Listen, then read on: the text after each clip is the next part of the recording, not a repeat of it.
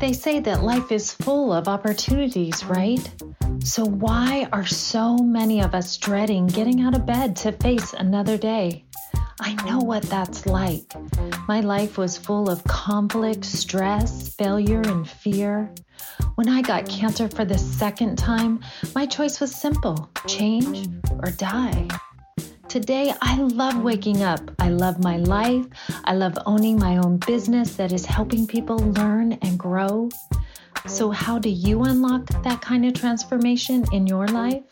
Let's discover the answers together as we hear from ordinary people like you and me and their extraordinary success stories. My name is Donna Gammon, and this is Power to Grow.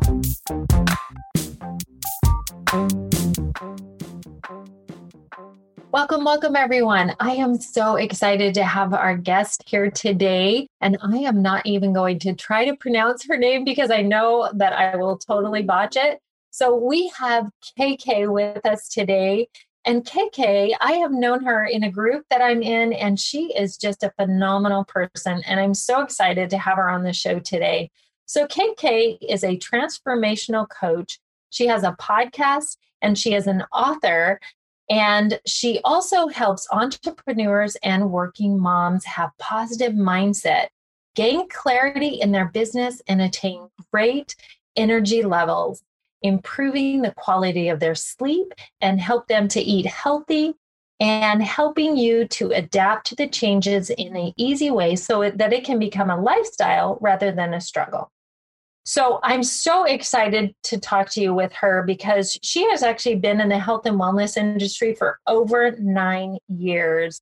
And so she has a lot of experience in this field. And I know that KK, you have dealt with some stress in your life. So that's what we're going to talk about today. What was the stress that was going on in your life? And first of all, tell us your real name. And I'm going to let you pronounce that. And then we'll get into the conversation about the stress. Absolutely. Hi, Donna. Thank you for having me. My name in Indian version is pronounced that Kajal Khurana, but uh, I've traveled across the globe a bit. So I know it's difficult for people to pronounce it. And I have almost 10 versions Kajal, Kajal, Kayal. So I thought KK is easy for my international friends. Oh, so Kajal, yeah. Uh, Kajal is the Indian version, yeah. okay, well, tell us a little bit. Where did where did your story begin with your stress? See, uh, we all experience stress every now and then, right? And we think it's easy, we can handle it, and it's become the part and parcel of our life. But uh, my actual like stress, or I would say heavy stress uh, started when I was pregnant first time uh, with our first daughter. And uh, I, my pregnancy was very complicated. I mean, from day one, I was like bleeding and throwing up. And everybody said, oh, in the beginning, it's like that, you know, first 12 weeks are always like that. I was like, okay, but it never settled down. I had one thing after the other. After 12 weeks, I had high fever, and doctors wouldn't give me antibiotics. And my fever was not coming down. So they had to admit me in the hospital. Then they tried to give me some antibiotics, and that reacted, and my liver bile acid got increased. And then I went into some other kind of problem. So my whole pregnancy was very complicated. And by the time I reached week 24, doctors told me, you know, looking at your condition, we don't think you will have a full term baby. And I was like, oh my God, that caused a lot of stress, a lot of stress. Already I was going through a lot of hormonal changes. I'm sure females who are listening to this podcast, and if they're mothers already, they know that we have a lot of hormonal changes when we are pregnant. So I couldn't cope up with that news. And my water broke when I was 28 weeks. So my oh, first baby was born premature only weighing 900 grams, which is less than two pounds.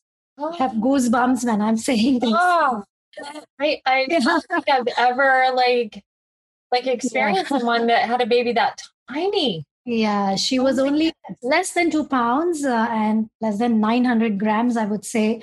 And she was born in 28 weeks. And that didn't end there. You know, the stress levels were going higher because Doctors were calling my husband for counseling, saying, Oh, the baby's so tiny. She might not have her lungs developed, her heart, her eyes, her brain. And we were like praying so hard mm. that we hope that she stays healthy.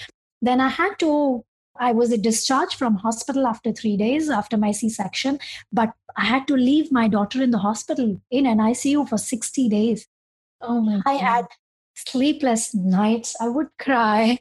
I would visit her twice daily, like morning and evening, so I could be peaceful. And my husband didn't have any job then. We were financially broke, physically and mentally and emotionally. We were going through so much. We had to take so much loan to pay hospital bills and you know thankfully my family supported us like my brother and my mom and everyone and we came out of it and when my daughter was only 4 months my husband got an offer from singapore he got a job offer and we immediately grabbed it you know and then we came here when she was 6 months i went through a lot of stress you know and then i announced to the whole world saying I am not going to have another baby because I'm done with it the experience I had was like really very traumatic. But then after one year, I started having an urge to have another baby. Something inside me was telling me to get pregnant again. It was fearful, of course, because I wasn't ready, but my intuitions were like pushing me very hard. And then I discussed this with my husband, and he was shocked. He was like, are you serious or are you crazy? like, do you know our girl is only one year and do you know what you've gone through just like few months back? I was like, yeah, but I have this, you know, inner voice telling me. He said no. He said, he oh. straight away said no. He said, no, we're not having another baby. Because we were still in debts. You see, we came to Singapore, but we had so many debts back home. And we opened our studio. We had to close down our studio in six months. So we had no business. We had no job. We had debts. I was like okay. Then i convinced him and i got pregnant for the second time. And how long from the first baby to the second? How like what span of a gap is that my first one was only 18 months when I got pregnant okay. second time. Very short. Wow. wow. So here you are. Okay. So tell us, did you have trouble with a second pregnancy or not? Yeah. So in the beginning, when I went to the hospital, like uh, we were in Singapore, the gynecologist, because when you go to the hospital, you have to fill up the form and they want to know the history about mm-hmm. your first pregnancy, what happened, what went wrong. You had a preterm and, you know, you had this c-section. So I, I wrote everything in the form and when the doctor was talking to me she said you know what? If your first is preterm your second is also going to be preterm. And i'm like wow. really? I don't take this. I'm a very positive person right? Mm-hmm. and i don't give up easily. So i came back home. I said you know i told my husband i don't want to see this doctor. She's very negative. Let's do some research and find another gynecologist. So for next few weeks i didn't visit any hospital any doctors. We were talking to friends we were doing some research until I was satisfied to go to a gynecologist. So we found one and we did the same formality, same procedure. I went in, I saw the doctor, nothing. And she was like, okay, you are good. You're 14 weeks pregnant now and you're good. And I was like waiting for her to tell me something. Right. Yeah. I was like, she she asked me, Do you want to ask something? I said, Yeah, if you don't mind. Is it true that if I had my first baby preterm, premature, the second one will also be the same. She said, no. And I was like, oh my God. This You're is like, yes. but she did tell me to take precautions. She said, uh-huh. because it was so complicated, I wouldn't advise you to travel. I wouldn't advise you to carry any weights, even don't carry your baby. And also, no stress. Mm. No stress. So I was like, okay. So I did take care of my body and my mind during my second pregnancy. But towards the end, I started having the same symptoms after week 32. So my second baby was born in week 37. Um, not as early as the first one, I would say. Well, 37 to 40, I think they say is full term. So that's yeah. actually pretty good. That's awesome. Yeah, but I still had the same itchiness all over my body. So I had to go in one morning and I told the doctor, you know what, I can't take it. I had sleepless nights for 10 weeks now and I'm itching everywhere. Again, the same thing. The bile acid was increased because I knew the history of my pregnancy. But in Singapore, there was no medication for bile acid control. So I was going through a lot, even my second pregnancy. So I told the doctor, you know what? Just operate me. I just want my baby to be safe. And that's it. I have two girls now, and it's been seven years. oh, that's awesome. So they're both girls. Yes. That's wonderful. So now, did you say you had a C section the second time too? Yes. Okay. So I was planning to have a normal birth, like mm-hmm. natural birth, but I couldn't wait with my condition. Mm. You were afraid it was not gonna. She. she yes. Would, it wouldn't turn out right. Got it. Yeah. We went through a mm-hmm. lot of stress. I said financially, emotionally, physically, mentally.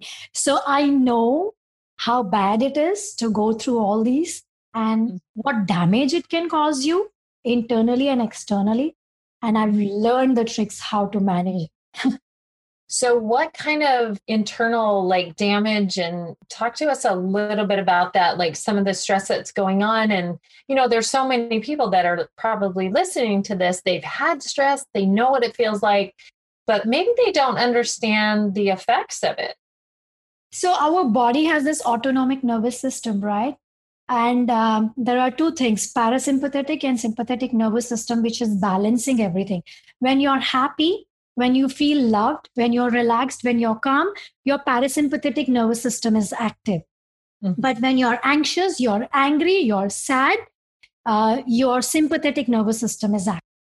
And most of the people these days are, their sympathetic nervous system is active most of the time because people have forgotten to relax, mm-hmm. feel calm, you know, or have that feeling of being loved. So, unknowingly, sympathetic nervous system is active all the time. That means your body is always in fight or flight mode. It's good to be in fight or flight mode if you see a tiger in front of you. You need to run. So, sympathetic nervous system being active when it's needed is good. If you have a fire in the room, you need to take action, you need to run. That's where you need sympathetic nervous system to be active. Mm-hmm. But if your sympathetic nervous system is active without any reason, so that's the fear body is going through, you're not fighting it well. That causes damage to your internal organ, your brain. There is lack of blood circulation. There's lack of oxygen in your body. That leads to multiple physical and mental ailments like mm-hmm. high blood mm-hmm. pressure, diabetes, mm-hmm. asthma, anxiety, depression. So, all these are like byproducts of stress, Right. So if you're in that mode, that fight or flight mode all the time, when you have a situation that, that comes up that really does, you know, you need to respond to, does that stop that because you're in it all the time? No. Or no. So you still respond to it. Okay. I but we respond to everything these days in a flight or fight mode which is not good. Right. Which is not good. So that's why people emphasize so much on exercise. Right. Because when you exercise, your body is, you know, coming out of that. Body feels that you're doing something, and after exercise, your brain suddenly tries to relax mm-hmm. because you have dealt with that flight or fight moment, you know. That's right. And Same research meditation, right? Exactly. Yeah. Mm-hmm. Yeah. And research is also stating that you know 70 to 90 percent of the hospital visits these days are due to stress which is mm. quite high 70 to 90 percent that's crazy 70 90 percent so that leads me to what did you do so what was the one thing that you can see that you actually did that made the biggest difference for you through that stressful time that you had that helped? I learned that, see, I was already a yoga therapist before I went through all these things. I am a Reiki healer. And um, I learned that, and a lot of people ask me, hey, you are into yoga and you are into Reiki. Then why did this happen to you? I was like, well, doctors also get sick, right? you right. can't say right. if you're a doctor, you should not fall sick. So that's a myth. I think because I was into yoga and meditation and Reiki healing, I was able to fight it better and in a stronger way. But one thing which really helped me was uh, taking care of myself. I knew if I have the right mindset, mm-hmm. if I change my negative thoughts to positive or neutral thoughts, I can deal with the situation in a better way. So I worked on my on training my mind every single day. so what, what were some of the, how was it that you trained your mind did you actually catch yourself in those moments of in that negative thought process and then try to switch it to the positive yes, or? yes. like for example our daughter was in the hospital right she was in neonatal and i was at home so i was worried and i was uh, having negative thoughts because she was having oxygen pipe and you know all the medication so that image itself in my head was not very pleasing and that would give me negative thoughts. So then I would talk to my own self as if I'm talking to my friend. Listen, it's not as bad. Your energies are affecting your girl. So whatever you want to send, you know, her, you have to produce that. Only when you have that, you will be able to give it. So I would, you know, think that she's healthy, and uh, there are you know positive energies around her. There's universe who's protecting her. There are angels around her.